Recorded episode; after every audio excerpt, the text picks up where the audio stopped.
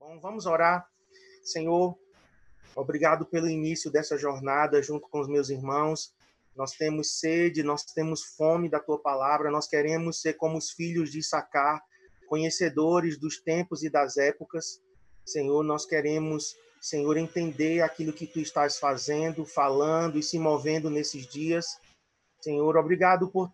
Eu sei que o Senhor está no controle de todas as coisas.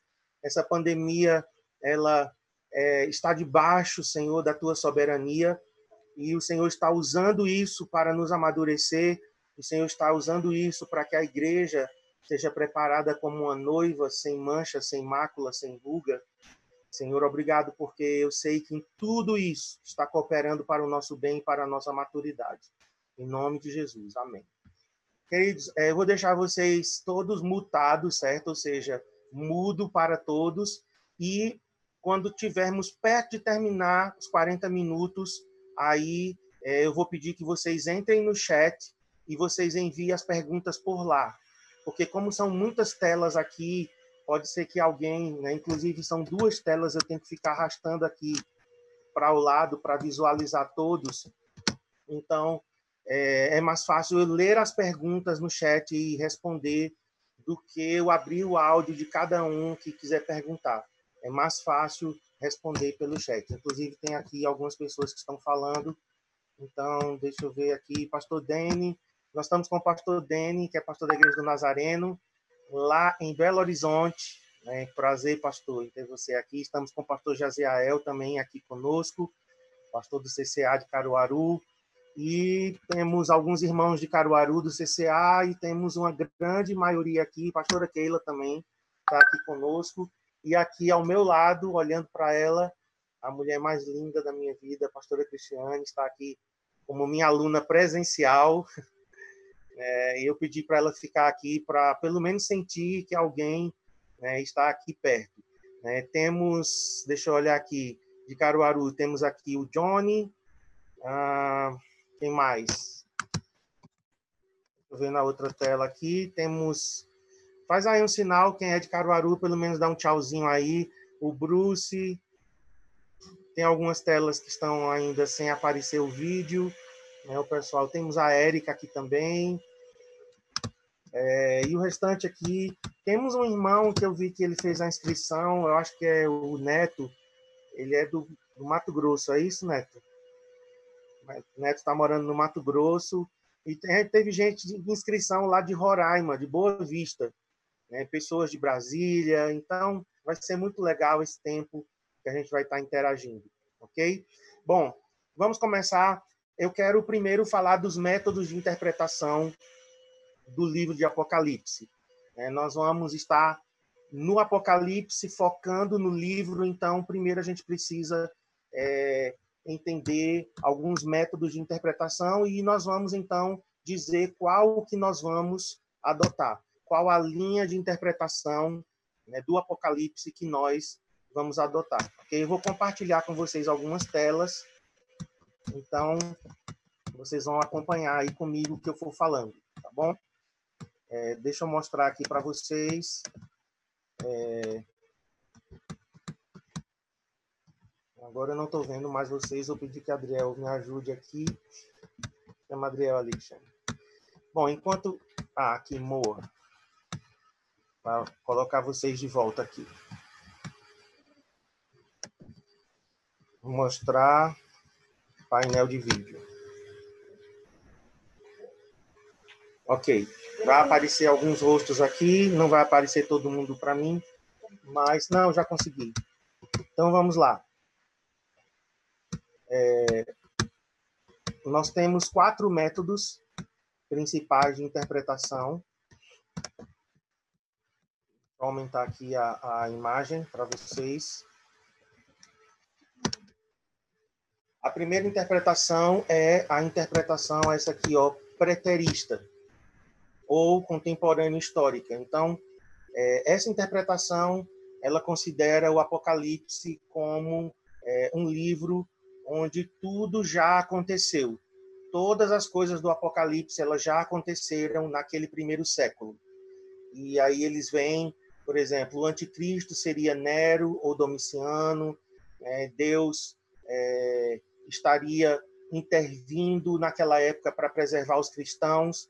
Então, esse método nós chamamos de interpretação preterista. Justamente a palavra preterista fala de algo que já aconteceu, certo? O segundo método de interpretação é a historicista.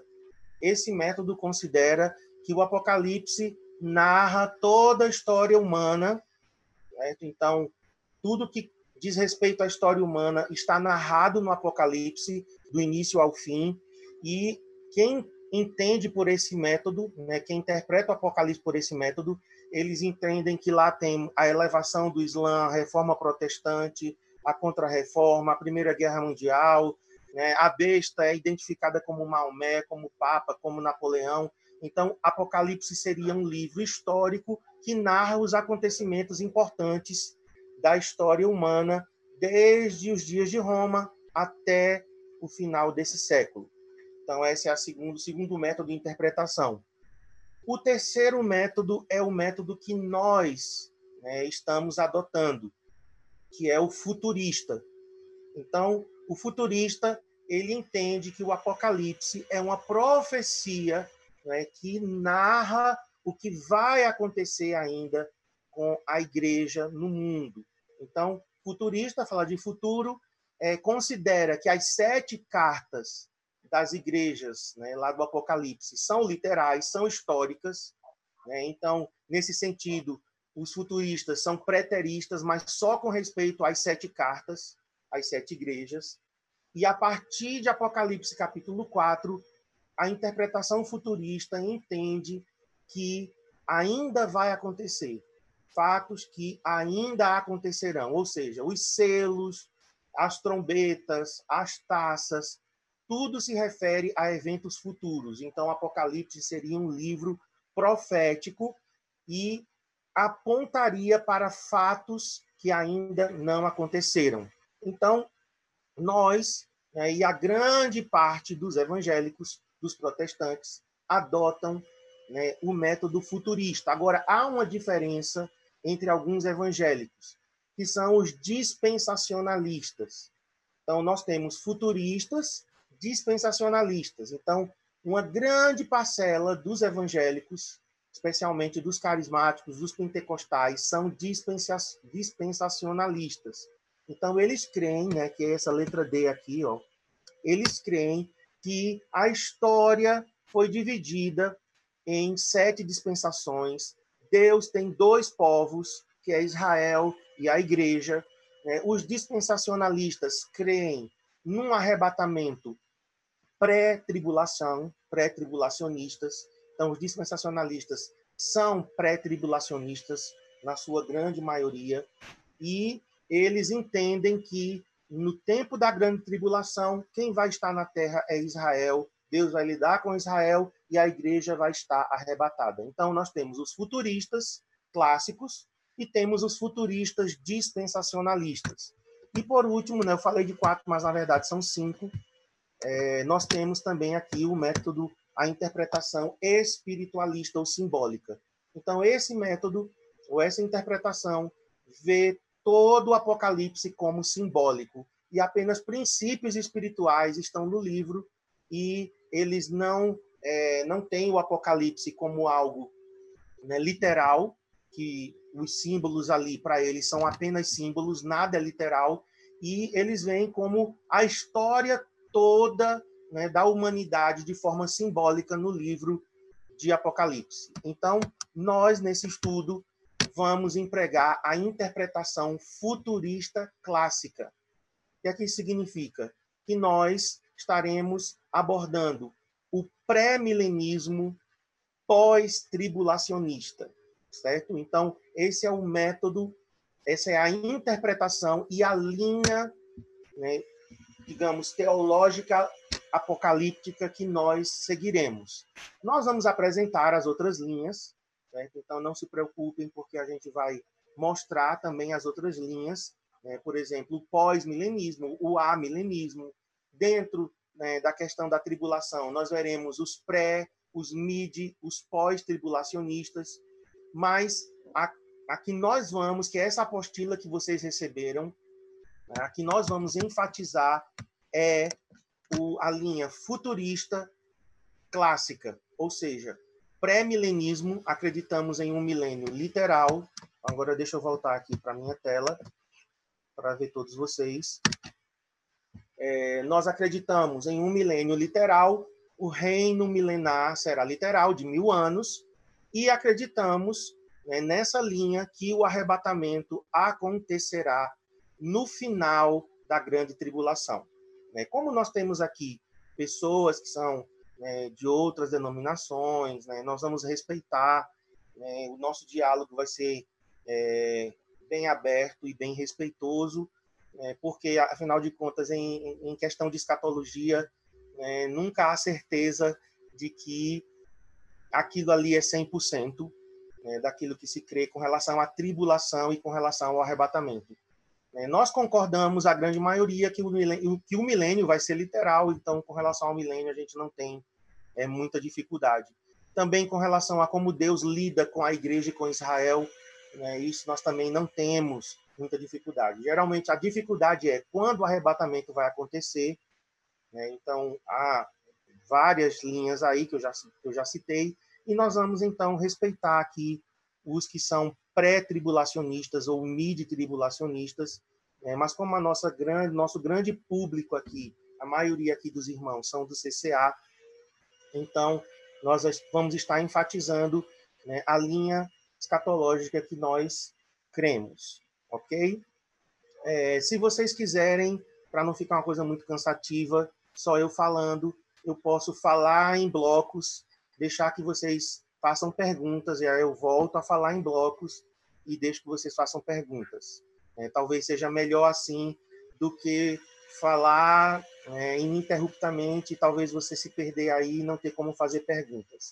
Tá? Então, dada essa introdução dos 5 métodos, a gente viu aqui o método preterista, que acredita que tudo já aconteceu no Apocalipse. Nós temos o historicista, que é aquele método, aquela interpretação que entende que o Apocalipse narra os fatos históricos de toda a história da humanidade. Nós temos a interpretação futurista, que é a que nós estamos adotando, e a grande maioria dos evangélicos são futuristas, e fizemos a distinção entre futuristas, dispensacionalistas e os clássicos.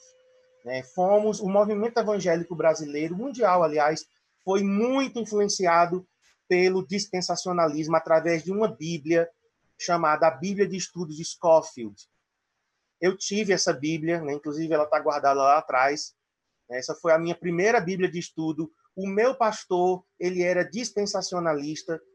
O meu pastor, ele ouvia muito o evangelista Jimmy Swaggart, e Jimmy Swaggart, ele era um dispensacionalista, sim, no tutano, E o Jimmy Swaggart, lá nos Estados Unidos, ele seguia aquela linha do Hal Lindsey, na década de 70, o Hal Lindsey escreveu um livro falando sobre o arrebatamento pré-tribulacionista, depois veio o Tim LaHaye, na década de 80, e na década de 90, o Tim LaHaye, ele escreveu vários livros que se transformaram em filmes que milhões de evangélicos assistiram, que é o filme Deixados para Trás.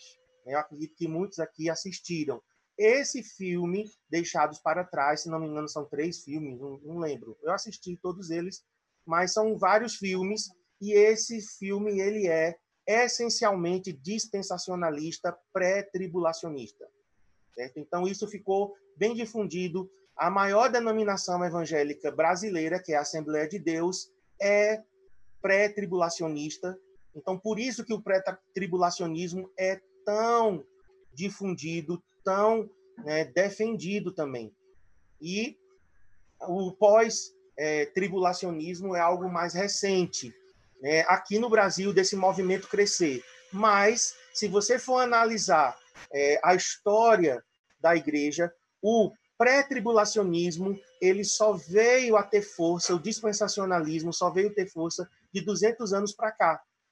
Então, teve um cara chamado Darby, e Darby foi o pai do dispensacionalismo, e Schofield foi influenciado por Darby, E então Schofield, na Bíblia dele, colocou as notas dispensacionalistas e isso tornou, né, a coisa bem mais difundida. Mas há 200 anos, né, se a gente for analisar a história da igreja como um todo, a teologia escatológica da igreja como um todo, a igreja ela sempre foi, na sua grande parte de tempo, pós-tribulacionista, pré-milenista, pós-tribulacionista. Então, o pré-tribulacionismo ele é mais recente. Agora, ele se tornou mais difundido no meio pentecostal carismático. Então, no século XX, foi predominantemente pré-tribulacionista. Ok? Então, eu vou abrir para perguntas, né? A gente já está com 22 minutos de aula, passou rapidinho, mas eu vou abrir para perguntas para essa introdução, ok? E se não tiver perguntas... Oi? Para o pessoal do YouTube. Nós estamos fazendo a introdução, pessoal do YouTube. Se você tiver perguntas, você pode mandar nos comentários aí, tem o bate-papo. Então, o pessoal do YouTube pode mandar no bate-papo aí do YouTube. Agora, vocês aqui... Não tem bate-papo?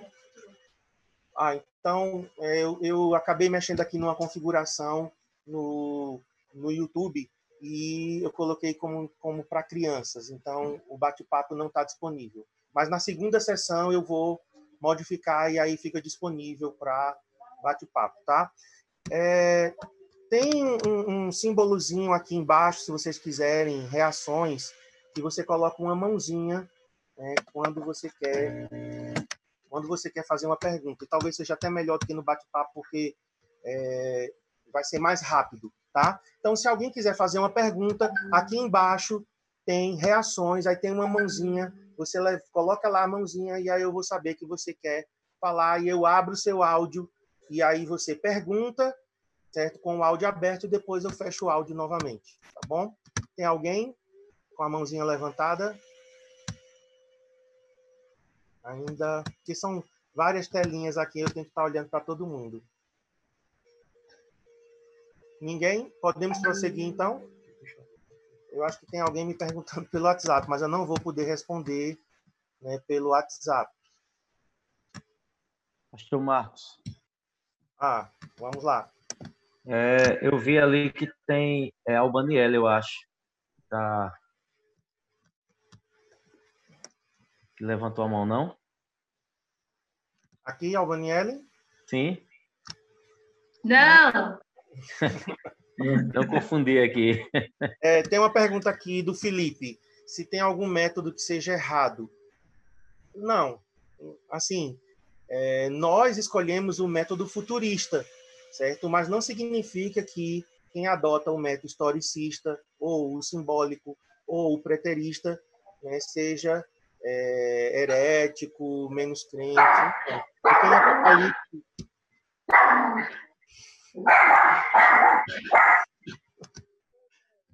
Isso é um cachorro latindo. Tem um galo aqui também em casa que ele vai cantar de vez em quando, tá? Aí, se vocês ouvirem um galo, não se preocupem, porque ele canta mais de 3 vezes. O Felipe, né? Eu acho que foi o Felipe aqui. Levanta a mão aí, Felipe, para o pessoal te conhecer. Qual foi o Felipe? Aleph ou Felipe Oliveira? Então, não é que exista método errado. A gente vai respeitar todos os métodos, embora a gente adote o futurista, como eu falei, futurista clássico, ok? Eu vi o Flávio. Cadê o Flávio? Levantou a mão. Pode falar aí, Flávio. Hã? Levantei não, pastor. Foi só um erro aqui no computador. Então tá. Mais alguém? Então a gente pode continuar? Então vamos continuar. Você pode agora pegar a sua apostila, tá? Eu acredito que se você acessar a apostila, não bloqueia o Zoom. Alguém tinha me perguntado se usando a apostila sai do Zoom. Eu acredito que não. Você pode... mas quem está em celular também, né? Vocês vão ter que testar aí, eu não sei responder se quem está no celular, acessando a apostila no celular, sai do Zoom. Eu acredito que não, tá? Mas nós estamos usando esse material aqui que eu vou colocar na tela para vocês. Ela é uma apostila do IHOP. O IHOP é a International House of Prayer, é a Casa Internacional de Oração, lá em Kansas City. E quem organizou esse material foi o pastor Mike Bickle. Eles são uma casa de oração já há 20 anos, ou 21 anos, se não me engano. E eles têm uma escatologia que é pré-milenista, clássica, são futuristas também e são pós-tribulacionistas. Então, a gente tem esse material e eu vou também depois disponibilizar um outro material, que é essa apostila aqui, Fundamentos de Bíblicos de Escatologia. Ela é bem grossa, são mais de 300 páginas, que eu também vou mandar para vocês. Mas agora nós vamos ficar com essa aqui, que é a guia de estudo do livro do Apocalipse. Tá? Então, na lição 1, nós temos o panorama do livro do Apocalipse. Eu vou compartilhar a tela aqui com vocês. Deixa eu só abrir aqui a minha tela. Então, nós temos aí panorama do livro de Apocalipse. Tá? Todos podem entender... Deixa eu colocar aqui para ficar vendo vocês também.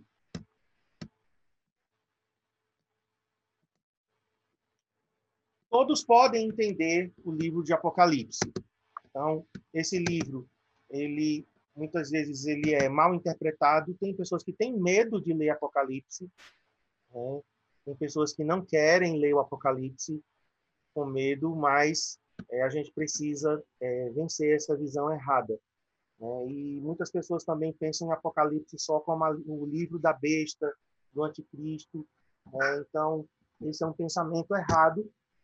E a gente precisa entender que o Apocalipse nos dá informações sobre o fim dos tempos e que o Apocalipse, como ele coloca aqui, é um guia de oração profética. A gente sabendo o que vai acontecer nos eventos futuros, nós vamos saber como orar corretamente. Então, o Mike Bickle, ele é muito interessante como ele coloca que o livro de Apocalipse é um guia de oração. Então, nós precisamos estudar o Apocalipse. Nós queremos que vocês, durante esse tempo, leiam o Apocalipse, se você puder fazer isso na sua leitura diária. Separa um tempo para você ler Apocalipse e pesquisar aquilo que a gente está falando. Ele fala aqui dos crentes de Bérea. Os crentes de Bérea, eles analisavam as escrituras, aqui, olha, Atos 17, 11. Então, o que Paulo falava, eles iam lá e pesquisavam, e nós temos que ser assim. Então, eu estimulo que vocês sejam também como esses crentes de Bérea. Ele coloca aqui na letra C, a maior controvérsia, que eu já falei, é se a igreja vai passar ou não pela grande tribulação, em grande vitória e poder, porque a igreja... que vai passar pela grande tribulação, nós acreditamos que será a igreja do avivamento, do grande derramar do Espírito. Então, é diferente da visão aqui pré-tribulacionista, que a igreja vai ser arrebatada a qualquer momento antes da grande tribulação. Né? Nosso tempo está quase terminando, só temos mais 10 minutos. Eu já recebi aqui o aviso. Quais são algumas mentiras com relação ao livro de Apocalipse? Primeira mentira é que o livro não é relevante, pois todas as gerações acreditavam que viviam na última geração. É possível que cada geração tivesse menos de 1% que acreditavam nisso. No entanto, somente 2 gerações possuíam convicção universal e duradoura. Só 2 gerações creem que eram a última geração, os primeiros crentes e nós. A maioria dos crentes que viveram entre esse período, entre os primeiros crentes e nós, eles não estavam muito preocupados com relação à vinda de Jesus, exceto alguns grupos, exceto alguns poucos grupos. Deixa eu só voltar aqui, porque no YouTube parece que desconectou. Voltou, né? No YouTube. Pedir perdão, porque como está um pouco pouquinho assim, mas não estou conseguindo ter as duas coisas ao mesmo tempo. Vamos ver se eu também, né? O Apocalipse é relevante, sim, porque somos a última geração e isso, os crentes da primeira igreja também acreditavam assim. Então, a grande maioria dos crentes que viveram em gerações anteriores à nossa, eles não acreditavam muito nisso ou não pregavam muito nisso. Então, a gente vê agora com essa questão do coronavírus, da pandemia, houve um reacendimento, né, da chama da escatologia. E é natural, porque nós nunca vivemos isso que nós estamos vivendo. É um tempo bem diferente, estranho. Então, é natural que as pessoas fiquem curiosas com relação ao Apocalipse. Mentira 2 é que o Apocalipse deve ser interpretado simbolicamente, né? Sim, existem coisas que são para ser entendidos simbolicamente, mas nós interpretamos o Apocalipse literalmente, certo? E o significado do Apocalipse é simples. Ok, quem escreveu o Apocalipse foi o apóstolo João. O apóstolo João era um homem simples. Os primeiros cristãos eram simples, não eram eruditos, estudiosos. Então, a gente não tem que ter essa mente de que só quem vai estudar Apocalipse é gente, né, erudita, estudiosa. Mentira 3. O Apocalipse é difícil, é impossível de entender, né? Então, está dentro do que eu estava falando. Foi escrito para ser entendido por todos. As pessoas eram pessoas simples, né, e nós estamos incluídos nesse também. De todos os livros da Bíblia, o livro de Apocalipse é único e exclusivo, pois possui uma promessa de Deus de grande bênção para quem ouve e para quem lê. Apocalipse 1:3, e lá no finalzinho de Apocalipse, no 22, 18 a 19, tem bênção para quem lê, para quem ouve, para quem guarda.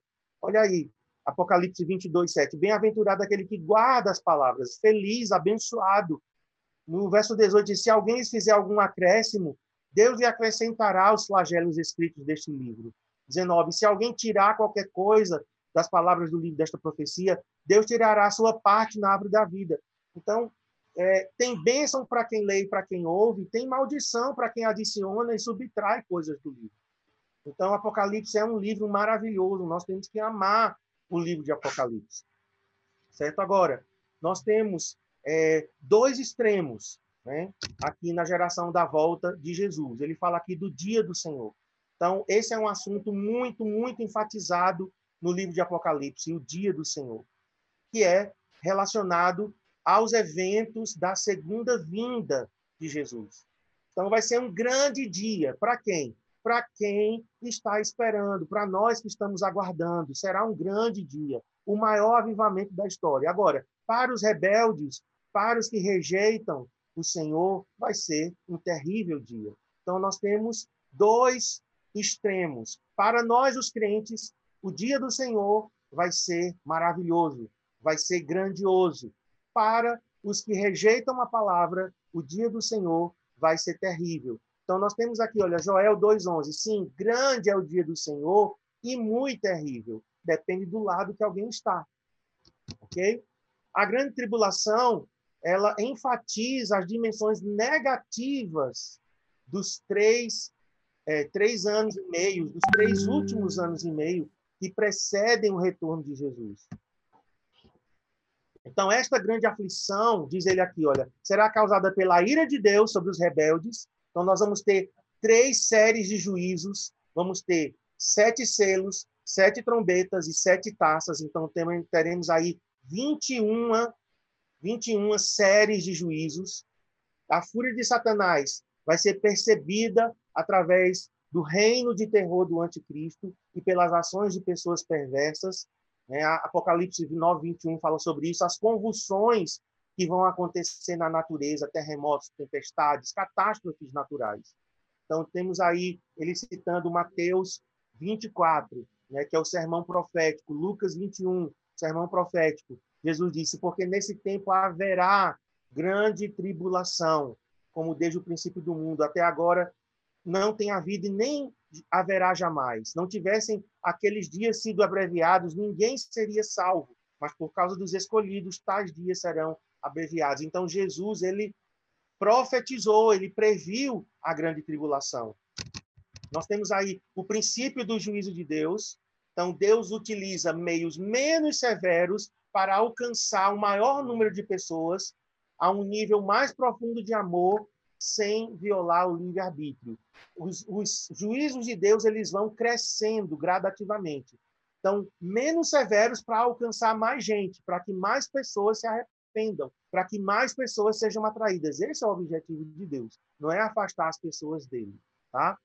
Então, nos 4 últimos minutos agora que nós temos, eu quero só mostrar a estrutura, né, do Apocalipse. Então, nós temos aqui, olha, parte 1, a introdução, né, o chamado de João para profetizar ao fim dos tempos. Então, nesse capítulo 1, João descreve Jesus com 18, é lindo demais isso, 18 títulos que mostram a majestade de Jesus, né? Então, só no capítulo 1, João está lá listando isso. Na parte 2, nós temos as cartas das 7 igrejas, que a gente crê que foram literais, né? As 7 igrejas, as cartas, elas foram escritas para igrejas que aqui estavam naquela época. Então, nesse sentido, já aconteceu, né? Mas também as cartas das 7 igrejas, elas nos mostram realidades, né, e áreas que nós hoje também devemos prestar atenção. As repreensões que Jesus faz, né, as correções que Jesus faz e os alertas. Depois nós temos a parte 3, que vai do capítulo 4, capítulo 5, até a sala que fala da sala do trono, né? Jesus toma o livro e Jesus, então, abre o livro e aí entramos na parte 4, que é o enredo da história na Terra, que vai do Apocalipse 6:20 até 6:22, né? Do Apocalipse capítulo 6 até o Apocalipse 22, então nós temos aí o enredo da história na Terra. E aí nós teremos o quê? O plano de batalha de Jesus, inclui os juízos da grande tribulação, né, sobre o anticristo. E aí nós vamos ter 5 sessões cronológicas. Cada sessão é seguida de uma explicação angelical, certo? Então, nós temos a primeira sessão, vamos ver aqui embaixo, que são os juízos dos selos. Primeira sessão, Apocalipse 6. Aí nós temos a explicação do anjo no Apocalipse capítulo 7. Depois nós temos a sessão 2, cronológica, que é as trombetas. Aí nós temos a explicação do anjo em Apocalipse 10. E vai até o 11, 13. Nós temos a sessão cronológica 3, que é a procissão da segunda vinda, quando a igreja arrebatada encontra com o Senhor nos ares na última trombeta, e então Jesus desce para destruir o anticristo, estabelecer o reino milenar. Então nós temos aí Apocalipse 11, né, a procissão da segunda vinda. Temos a explicação angelical, então sempre vai ser intercalado uma sessão cronológica com uma explicação angelical. Sessão cronológica 4, o juízo das taças, e a explicação angelical número 4. Depois nós temos a sessão cronológica 5, e a explicação do anjo, finalizando o livro, aí, Apocalipse 21 e 22. Ok? Então, esse é um esboço bem simplificado, e nós vamos, então, passear por esse esboço. Tá bom? Então, está terminando o nosso tempo, né? Nós vamos agora, o Zoom vai cair a sessão e a gente vai dar um intervalozinho, você pode tomar água, você pode tomar um café.